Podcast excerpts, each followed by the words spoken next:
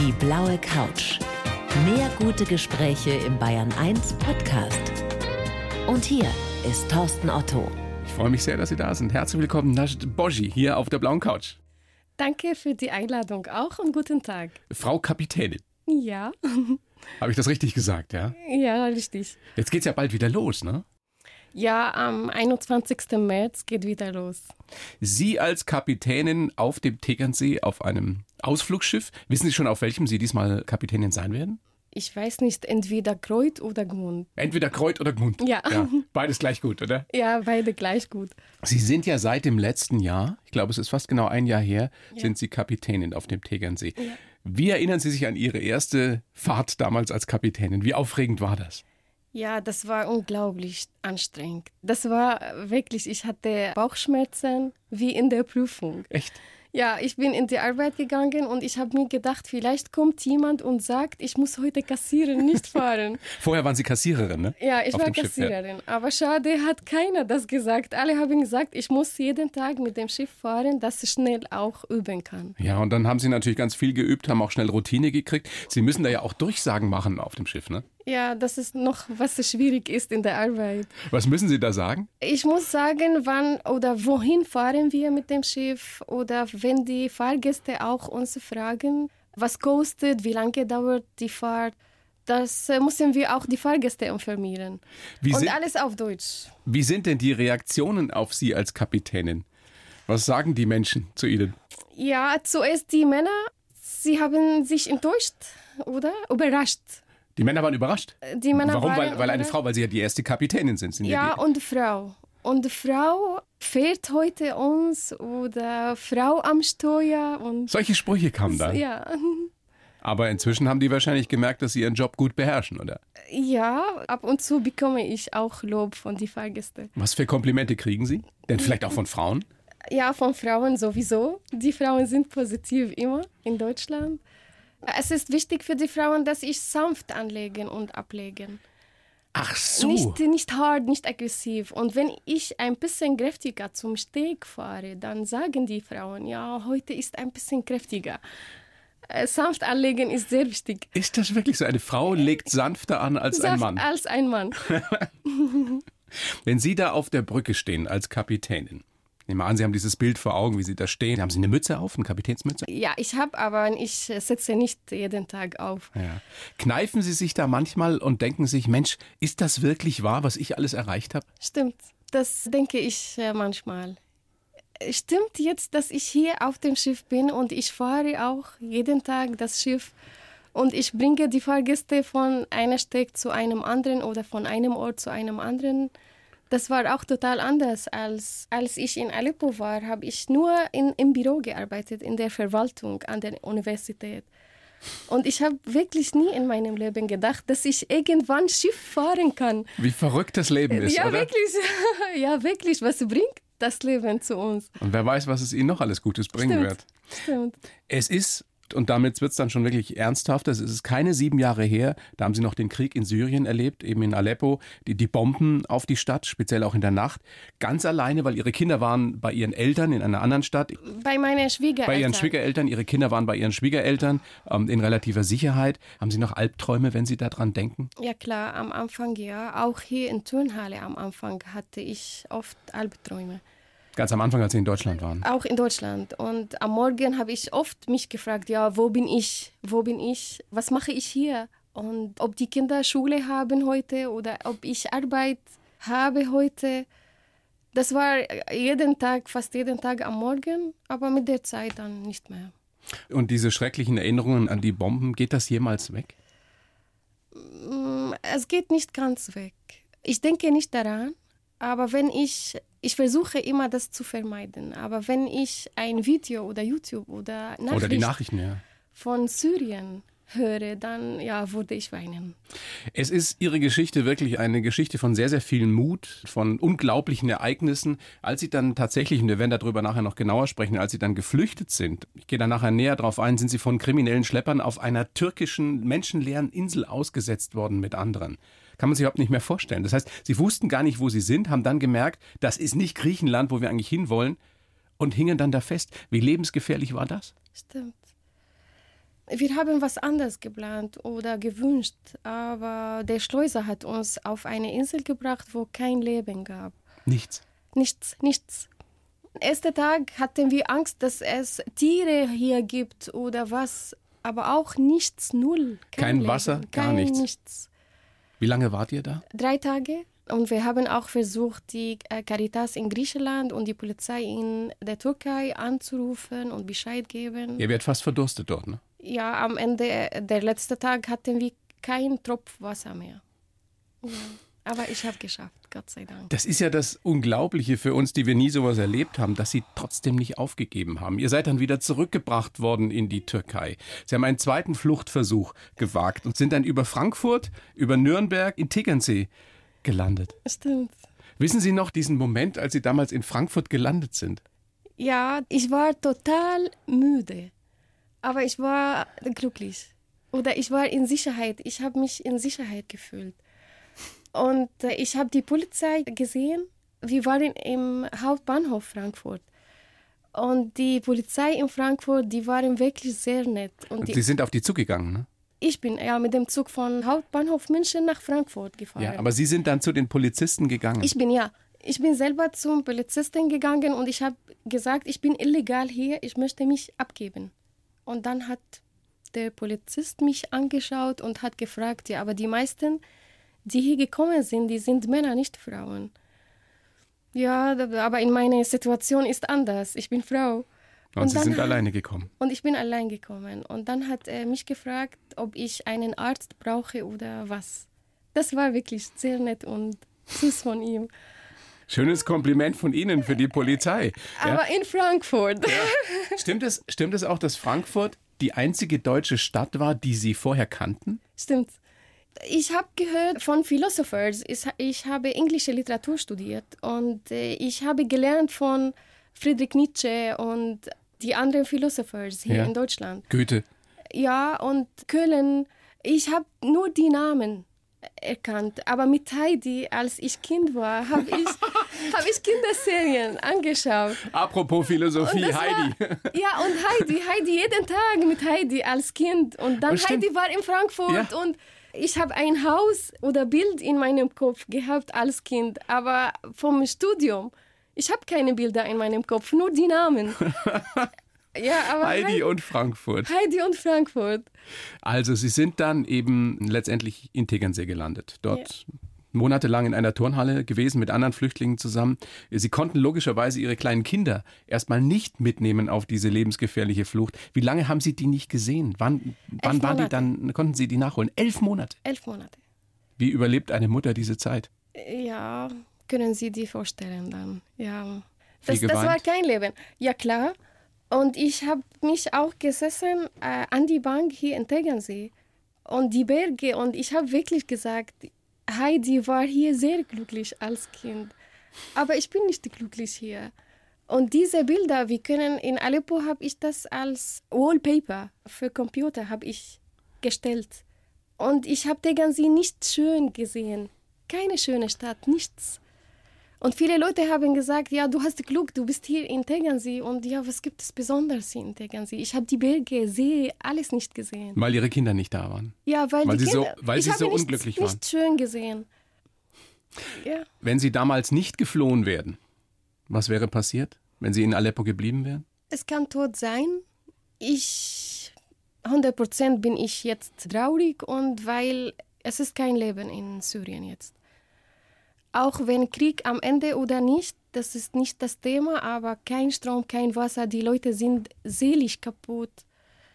Keine Hoffnung, keine Zukunft für die Kinder. Äh, Ausbildung oder Bildung für die Kinder ist zurückgegangen, nicht nach vorne.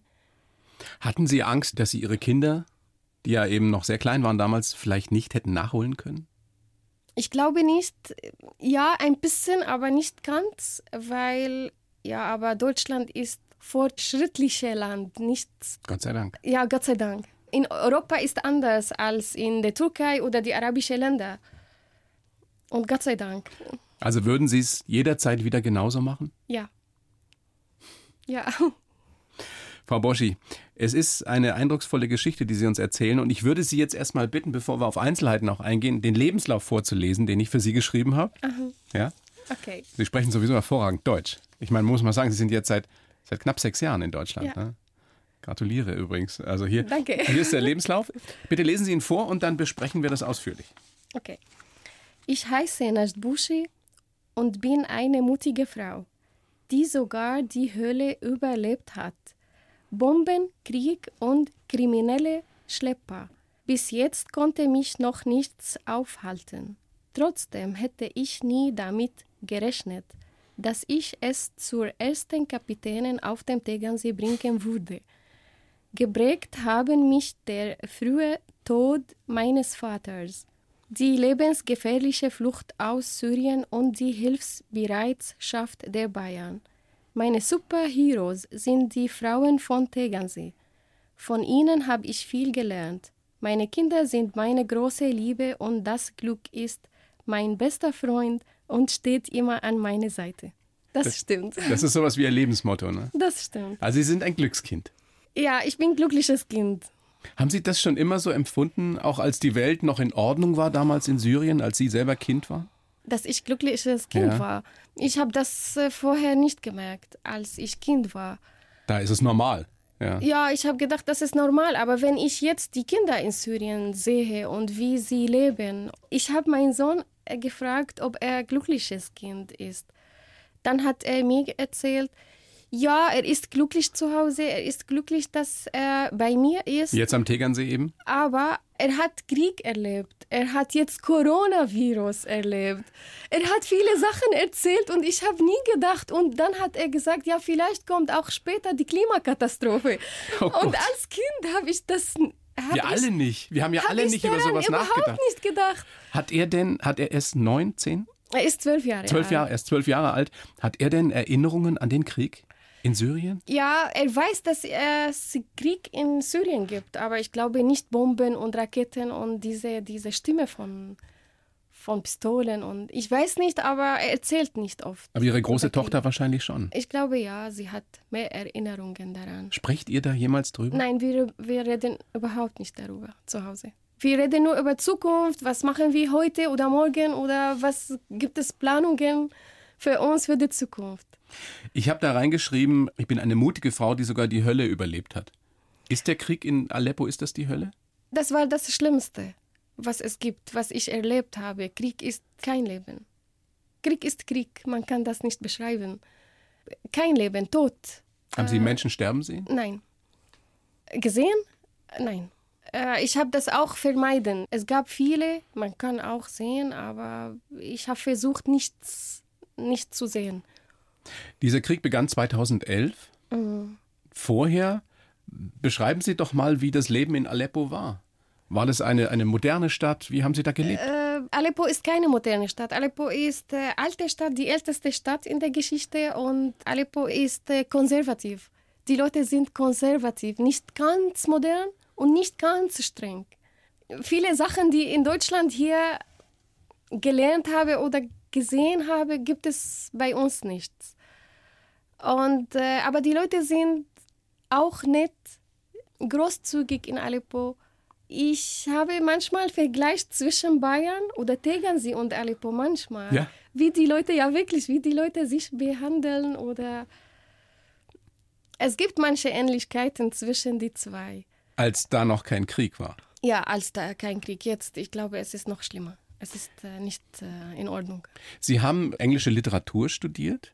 Ist es normal in Aleppo gewesen, dass eine junge Frau studiert? Ja, das ist Sie nicht- waren ja schon ja. verheiratet, als Sie das Studium Ja, ja, fertig das gemacht ist, haben. äh, Studieren ist in Ordnung, Arbeiten Schwieriger? Nee, ist bei uns manchmal ja. auch nicht anders. Ja, Ausbildung äh, oder Studieren, es ist okay, aber Arbeiten, das ist nicht oft bei uns. Die meisten Frauen bei uns, sie bleiben zu Hause als Hausfrauen, auch wenn sie studieren oder Ausbildung machen. Das war auch ein großer Streitpunkt mit Ihrem Ex-Mann. Ne? Ja, stimmt. Das war auch ein Grund. Wir haben oft gestritten. Meine Schwiegereltern haben auch oft gesagt, es ist besser, wenn ich zu Hause bleibe mit den Kindern. Sie brauchen mein Gehalt nicht. Mein Mann ist einziges Kind. Er bekommt viel finanzielle Unterstützung vom Papa auch, von meinem Schwiegervater. Und mein Geld brauchten sie nicht. Ich habe mir sagen lassen, dass das bei uns, sogar in Bayern, auch manchmal noch so ist, dass Frauen das zu hören kriegen von ihren Schwiegereltern. Auch.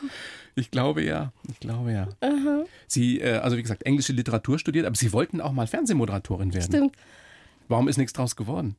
Ja, es ist bei uns nicht so einfach. Was ist äh, im Fernsehen jeden Tag eine Frau und das war nicht einfach. Ich darf nicht Fernsehen, Moderatoren oder oder Journalisten ist es, das ist auch schwere Arbeit für die Frauen. Immer mit den Männern draußen, nicht mit den Kindern zu Hause, das ist schwierig. Also es ist schon noch eine sehr männerdominierte Gesellschaft. Ja. Wie, ist es mit ja. den, wie ist es mit den Religionen dort? Die meisten sind Muslime bei uns. Es gibt aber auch Christen, ne? Ja, auch Christen bei uns gibt es auch verschiedene. Ich bin aufgewachsen nicht in eine religiöse Familie, in eine normale Familie. Und Religion spielt bei mir keine Rolle. Bei mir und meine Kinder jetzt nichts. Weil sie auch den Krieg erlebt haben? Das war vorher. Schon. Und der Krieg hat das noch geprägt, noch mehr. Flugbegleiterin war, glaube ich, auch mal so ein Thema, ne? Ja, weil äh, ich war, als ich Kind war, ich war immer draußen auf der Straße und ich habe mit den anderen Kindern gespielt. Und wenn ein Flugzeug durch der Stadt geflogen, dann habe ich mir gedacht, ja, nimm mich mit, bitte. das war. Und deswegen habe ich gedacht, ja, als Flugbegleiterin, dann kann ich viele andere Länder kennenlernen und besuchen. Die große, weite Welt sehen. Ja. Es ist ja im Endeffekt so gekommen, aber auf eine Weise, die Sie sich so nicht gewünscht hätten. Ja, ich habe das gewünscht, aber ich konnte das nicht äh, machen oder arbeiten. Sie waren dann auch Hausfrau und Mutter zu Hause in, in Syrien. Ich? Ich? Ja. Ich habe gearbeitet. Oder haben Sie, Sie haben gearbeitet? Ich ja. habe gearbeitet an der Universität, in der Verwaltung. Okay. Also das ging schon, das, das hat geht. Ihr Mann akzeptiert. Das geht als Friseurin, als Lehrerin, als Mitarbeiterin in der Verwaltung, diese Sachen. Aber nicht äh, Flugbegleiterin oder Moderatorin oder Journalisten. Das ist schwer. Oder Polizisten. Verstehe. Ja. Das sind Jobs, in denen äh, Frauen nicht so akzeptiert nicht so, waren ja. oder sind. Ja. Dann kam der Krieg im 2011. Ja. Wann haben Sie beschlossen, ich halte das nicht mehr aus, ich muss da weg, sonst sterbe ich hier und sonst passiert meinen Kindern sonst was? Einmal war ich in meiner Wohnung und eine Explosion hat äh, passiert draußen auf der Straße und ich wusste nicht, was, was war das. Und alles war kaputt und äh, auf dem Tisch liegt ein Glas und das Glas ist geflogen zu mir auf meinem Knie und hat mich getroffen. Dann bin ich weggegangen, ein paar Tage, und meine Kinder wussten nicht, was ist mit mir passiert. Die Kinder waren mit Papa und das war erster Grund. Zweiter Mal war ich in der Arbeit an der Universität und die Rakete hat die Universität gebombt. Das war 2013. Und das war auch nicht normal. Und äh, viele tote Studenten und Studenten draußen waren. Und meine Kinder waren auch unterwegs in die Schule mit Papa und ich habe angerufen und Internet oder Telefon geht nicht einfach. Ich habe oft versucht, sie wussten nicht, ob ich lebe und ich weiß auch nicht, ob meine Familie lebte draußen. Und dann habe ich für meinen Mann gesagt, wir müssen rausgehen, Entweder, komplett von, von Syrien. Es gibt keinen sicheren Platz in Syrien. Und ein Bekannter hat sie dann auf Schweden aufmerksam gemacht. Der war wohl schon in Schweden und sie wollten eigentlich ursprünglich nach Schweden fliegen. Stimmt. Stimmt. Er war auch ein Student in der Universität und er ist auch verletzt von Pistole, äh, Scharf. Schutz heißt. Ein Scharfschütze, ja, hat ihn getroffen. Ja. hat ihn getroffen, zweimal im Schulter und ihm äh, hier im Mund. Und er war auch im Krankenhaus und dann in ein paar Monate nach der Türkei und dann weg nach äh, Schweden. Und ich habe mich um ihn gekümmert, als er im Krankenhaus war. Und dann hat er mich kontaktiert, was machst du jetzt in Aleppo, warum bist du immer noch da? Und er hat mir geholfen und mit mir organisiert, wie kann ich weg von Aleppo. Dann sind Sie eben im Jahr darauf tatsächlich nach Istanbul. Ja. Erstmal geflüchtet oder ausgeflogen nach Istanbul und haben dort dann Schlepper getroffen, die gesagt haben, ich bringe dich nach Griechenland. Stimmt. Die haben sie aber beschissen im Endeffekt. Stimmt. Das war dieser erste Fluchtversuch, wo sie einfach auf dieser menschenleeren türkischen Insel gelandet sind. Können Sie das nochmal beschreiben, wie das ist, wenn man glaubt, man ist in Sicherheit, man ist in Griechenland. Stimmt. Auf einmal stellt man fest, die schicken mich ja wieder zurück und hier ist auch gar nichts, vielleicht überlebe ich hier gar nicht. Stimmt. Das war Vormittag und wir haben gedacht, ja, wir waren wirklich glücklich, die ganze Gruppe und jetzt und endlich und, und schnell nach oben. Er hat gesagt, wir können ein paar Stunden nach oben auf den Berg laufen und dann finden wir eine kleine Gipfel, äh, kleine Kirche und dann rufen wir die Caritas oder die Polizei, dann holen sie uns ab. Also ihr habt gedacht, ihr seid schon in Griechenland. Ja, ich habe gedacht ja. wirklich, wir sind in Griechenland und wir sind nach oben, nichts gesehen. Dann noch ein paar Stunden gelaufen, haben wir der Schleuser angerufen und er hat gesagt, doch, es gibt kleine Kirche. Wir haben nochmal gesucht.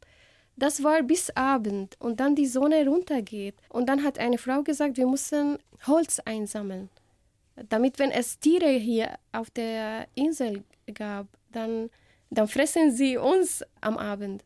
Und, aber es gab auch keine Tiere, gar nichts. Da war nichts. Wir haben nur Holz eingesammelt und angezündet, damit es ein bisschen warm ist. Und da wart ihr dann drei Tage? Dann war ja jeden Tag nacheinander und dann haben wir die Insel gebrannt. Ihr habt die Insel in, in Brand Anzündet. gesetzt, damit ihr überhaupt bemerkt werdet, ja, damit, damit, die Küstenwache ja, euch stimmt. findet. Ja.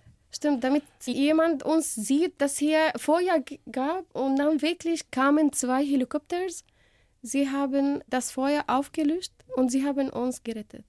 Aber wieder zurückgebracht. Wieder nach Ankara zurückgebracht. Dann haben Sie einen zweiten Fluchtversuch ja. gestartet. Der hat dann geklappt. Dann sind Sie eben über Griechenland und ich überspringe jetzt ein bisschen was eben in Frankfurt gelandet, haben sich dort der Polizei gestellt. Und dann ging das los. Ich meine, dann waren Sie monatelang in dieser Turnhalle am Tegernsee. Ja. Ohne zu wissen, was mit den Kindern ist. Ja. Doch, ich habe die Kinder ab und zu per Internet angerufen und gefragt, aber nicht jeden Tag, nicht oft. Aber jedes Mal, ja, in Sicherheit. Sie, sind, sie waren in Latakia. Latakia war ruhiger als in Aleppo. Mit Schwiegereltern auch und Papa. Ja, in Ordnung. Haben die das verstanden, wo die Mama ist, warum die nicht da ist? Nein, ich glaube nicht ganz. Mein Sohn hat mal mir gesagt, ich hoffe, dass ich ein Vögel bin und ich kann zu dir fliegen. Ja, er hat auch gesagt, ich hoffe, dass ich ein Fisch bin und ich kann zu dir schwimmen. Und wenn er jeder, jedes Mal diese Worte sagt, dann ja, bitte hör auf. Ja, du kommst irgendwann, kommst du zu mir. Oh Gott, müssen da die Tränen geflossen ja. sein. Ne? Das hat Monate gedauert, bis der Asylantrag dann genehmigt war. Dann haben sie endlich auch eine Wohnung bekommen und konnten die Kinder nachholen. Endlich. Dieser Moment am Flughafen, als sie sich da in die Arme schließen konnten, wie, wie war das? Das war auch nicht einfach. Es war komplett die ganze Geschichte, entweder Tränen von Fröhlichkeit oder Tränen von Traurigkeit. Aber immer mit Tränen. Ich habe die Kinder umarmt, die zwei ganz fest und ich habe wirklich geweint und sie haben mir gesagt, ja Mama, wir sind da, wir sind da, Ruhe, Ruhe. Ja, es war nicht einfach. Kinder verkraften ja sowas oft viel besser als wir Erwachsene. Ja, ja. stimmt. Stimmt, sie sind hier und wenn ich auch später dann, wenn ich habe die ganze Geschichte für meine Kinder nicht erzählt auf einmal, wenn ich ein bisschen erzähle, dann haben sie geweint. Dann habe ich gestoppt. Kennen Sie denn die ganze Geschichte inzwischen, die, die Kids? Mein Sohn hat das gewusst von Fernsehen, von Bayern 1. Letztes Mal hat er das gehört und hat mir gesagt, Mama, das, ist, das tut weh, du warst auf einer Insel, wo kein Leben gibt. Er hat das dieses Jahr gewusst. Also der ist zwölf jetzt? Er ist zwölf jetzt. Er wird jetzt dann auf die Realschule gehen. Er wurde ja, vielleicht ja. nächstes Jahr. Ja, und die Große ist auf dem Gymnasium in ja. der 10. Klasse. Ja. Eine super Schülerin. Ja. Die auch perfekt Deutsch spricht inzwischen. Ja, und. Äh, und er wahrscheinlich auch. Können Sie sich von denen noch so ein bisschen abschauen manchmal? Was? Sprechen die besser Deutsch noch als Sie? Ja, wahrscheinlich. Meine schon. Tochter ja, auf alle Fälle. Sind Sie stolz, oder? Ja. Aber Sie korrigiert mich immer. Ja. Sie korrigiert ja meine Sprache. Ich spreche mit äh, ich weiß nicht, welcher Dialekt oder einmal kam ein Gast zu mir auf dem Schiff und er hat gesagt, ich spreche die schwabische Dialekt. Dann habe ich ihm angeschaut, ich bin, dann habe ich ihm gesagt, ich bin keine Deutsche. Dann hat er gesagt, echt? Er Ach, hat gedacht, Sie sind Schwäbin. Ich bin Schwäbin. Ich weiß Eine nicht. syrische Schwäbin. Ja, ich weiß nicht, wie reden die Schwäben? Ich weiß auch nicht. Naja, das ist schon ein lustiger Dialekt. Dann, das heißt, ich Aber es klingt lustig. ein bisschen anders. Aber meine Tochter spricht akzentfrei. Ja. So sagen die meine Kollegen in der Arbeit. Sie spricht akzentfrei und ohne Grammatikfehler. Sprechen Sie manchmal schon so ein bisschen bayerisch, so wie beim Tegernsee geredet wird? Ich, ja, ich verstehe nicht ganz. Ein paar Worte verstehe ich. Ja. Ein bisschen. Ein bisschen. Ein bisschen. Bisschen. Ja, oder Heid oder Leid. Ja, naja, geht Heid. doch. Ja, geht doch. Ja, wenn jetzt dann Passt die Saison, schon.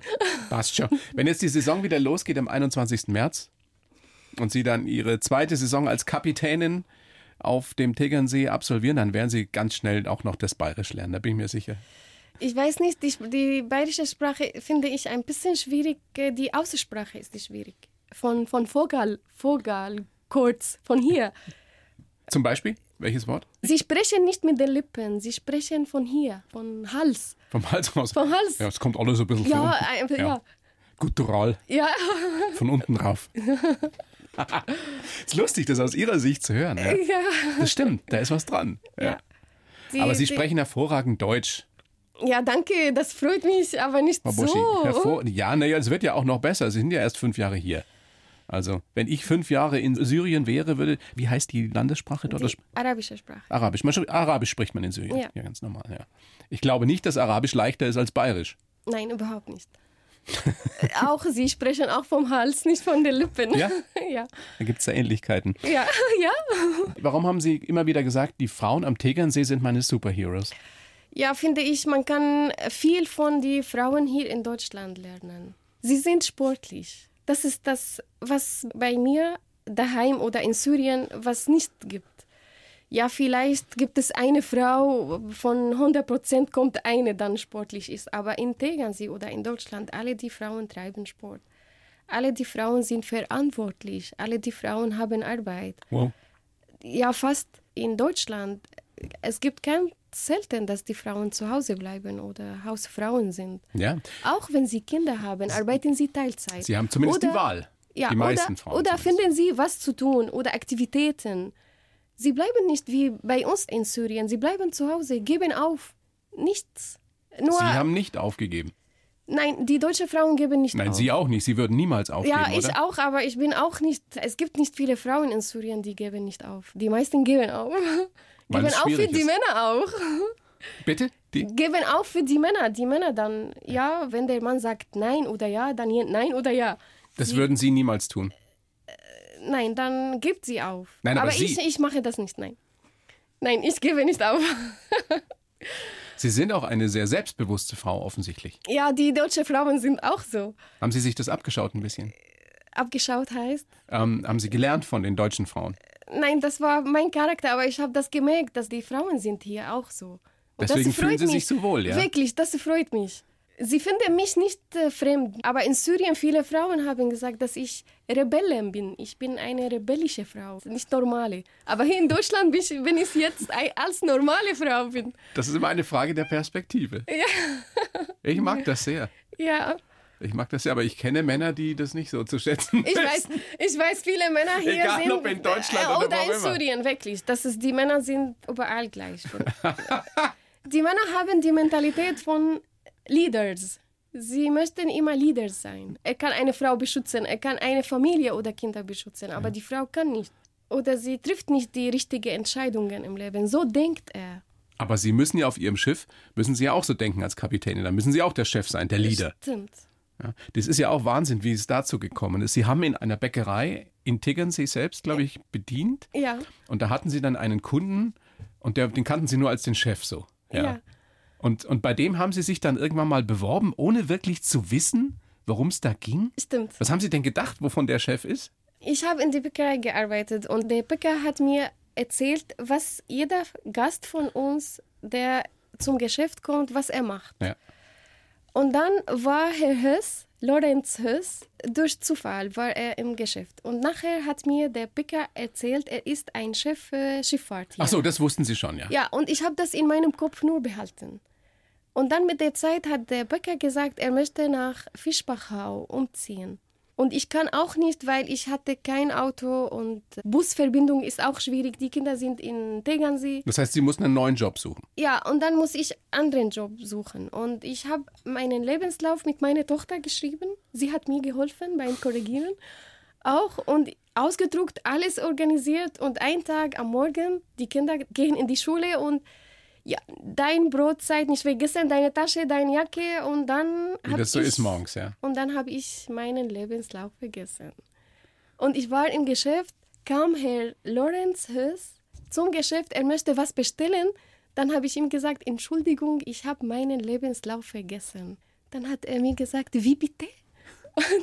dann habe ich ihm gesagt, Entschuldigung, ich habe meinen Lebenslauf vergessen. Dann hat er gesagt, hast du die Bericht in der Zeitung gelesen? Ich konnte keine Zeitung lesen Ja. in dieser Zeit. Dann habe ich ihm gesagt, die Leute haben mir erzählt. Dann hat er gesagt, ja, okay, du kannst Bewerbung schreiben. Das heißt, er hat Leute gesucht, er hat Leute gesucht, aber ich wusste nicht. Ich, weil sie ja nicht Zeitung lesen konnte Nein. damals noch. Ja. Stimmt. Aber das war zufällig. Er hat Leute gesucht, ich habe eine andere Arbeit gesucht und ich habe gefragt. Schicksal. Schicksal. Und dann hat er gesagt, ja, schreib mir Bewerbung bitte. ja, für was?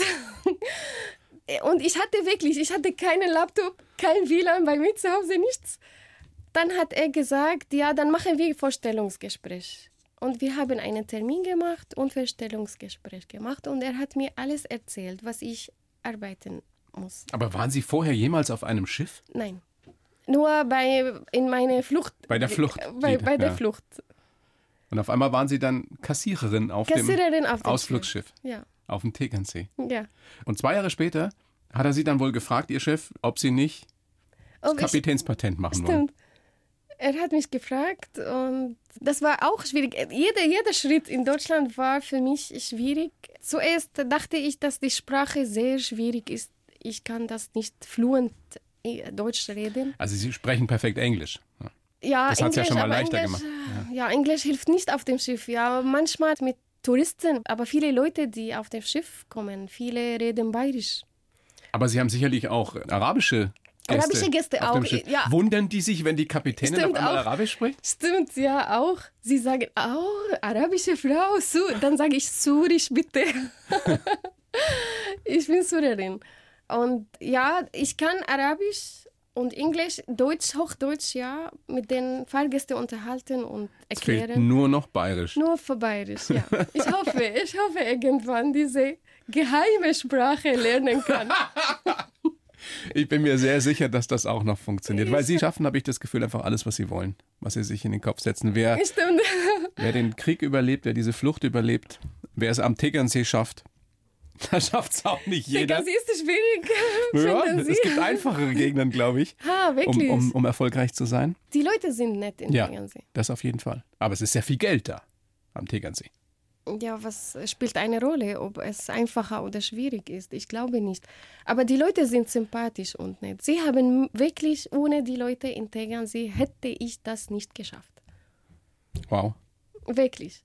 Mein Chef, die nette Leute in Tegernsee, sie haben uns geholfen am Anfang, in Turnhalle, mit der Sprache auch. Eine Wohnung zu finden, die zweite Wohnung auch zu finden in Tegernsee. Allein hätte ich das nicht geschafft. Das ist eine tolle Geschichte, die Sie uns Ja. erzählen. Weil es auf der einen Seite eine Geschichte ist von jemandem, der aus der Hölle fliehen konnte, der ein, sich ein Leben aufgebaut hat und auf der anderen Seite eben eine Geschichte auch von Hilfsbereitschaft. Und wir Bayern sind ja Gott sei Dank ein hilfsbereites Volk. Ja, das ist gut. Und das ist schön zu hören, dass das bei Ihnen so war, weil es ist auch nicht immer so. Und das ist ein sehr positives Beispiel, wie es funktionieren kann. Auch eine toll integriert. Ich meine, Sie, Ja. ohne Sie würde jetzt dann demnächst die Ausflugsschifffahrt auf dem Tegernsee zusammenbrechen. das wollen wir nicht, Frau Buschi. Bedanke mich sehr für das Gespräch. Bitte. Ja, Freut mich auch und vielen Dank. vielen herzlichen Dank. Alles Gute. Auch Danke. schöne Grüße an die Kids. Danke. Die blaue Couch, der Bayern 1 Talk als Podcast. Natürlich auch im Radio. Montag bis Donnerstag ab 19 Uhr.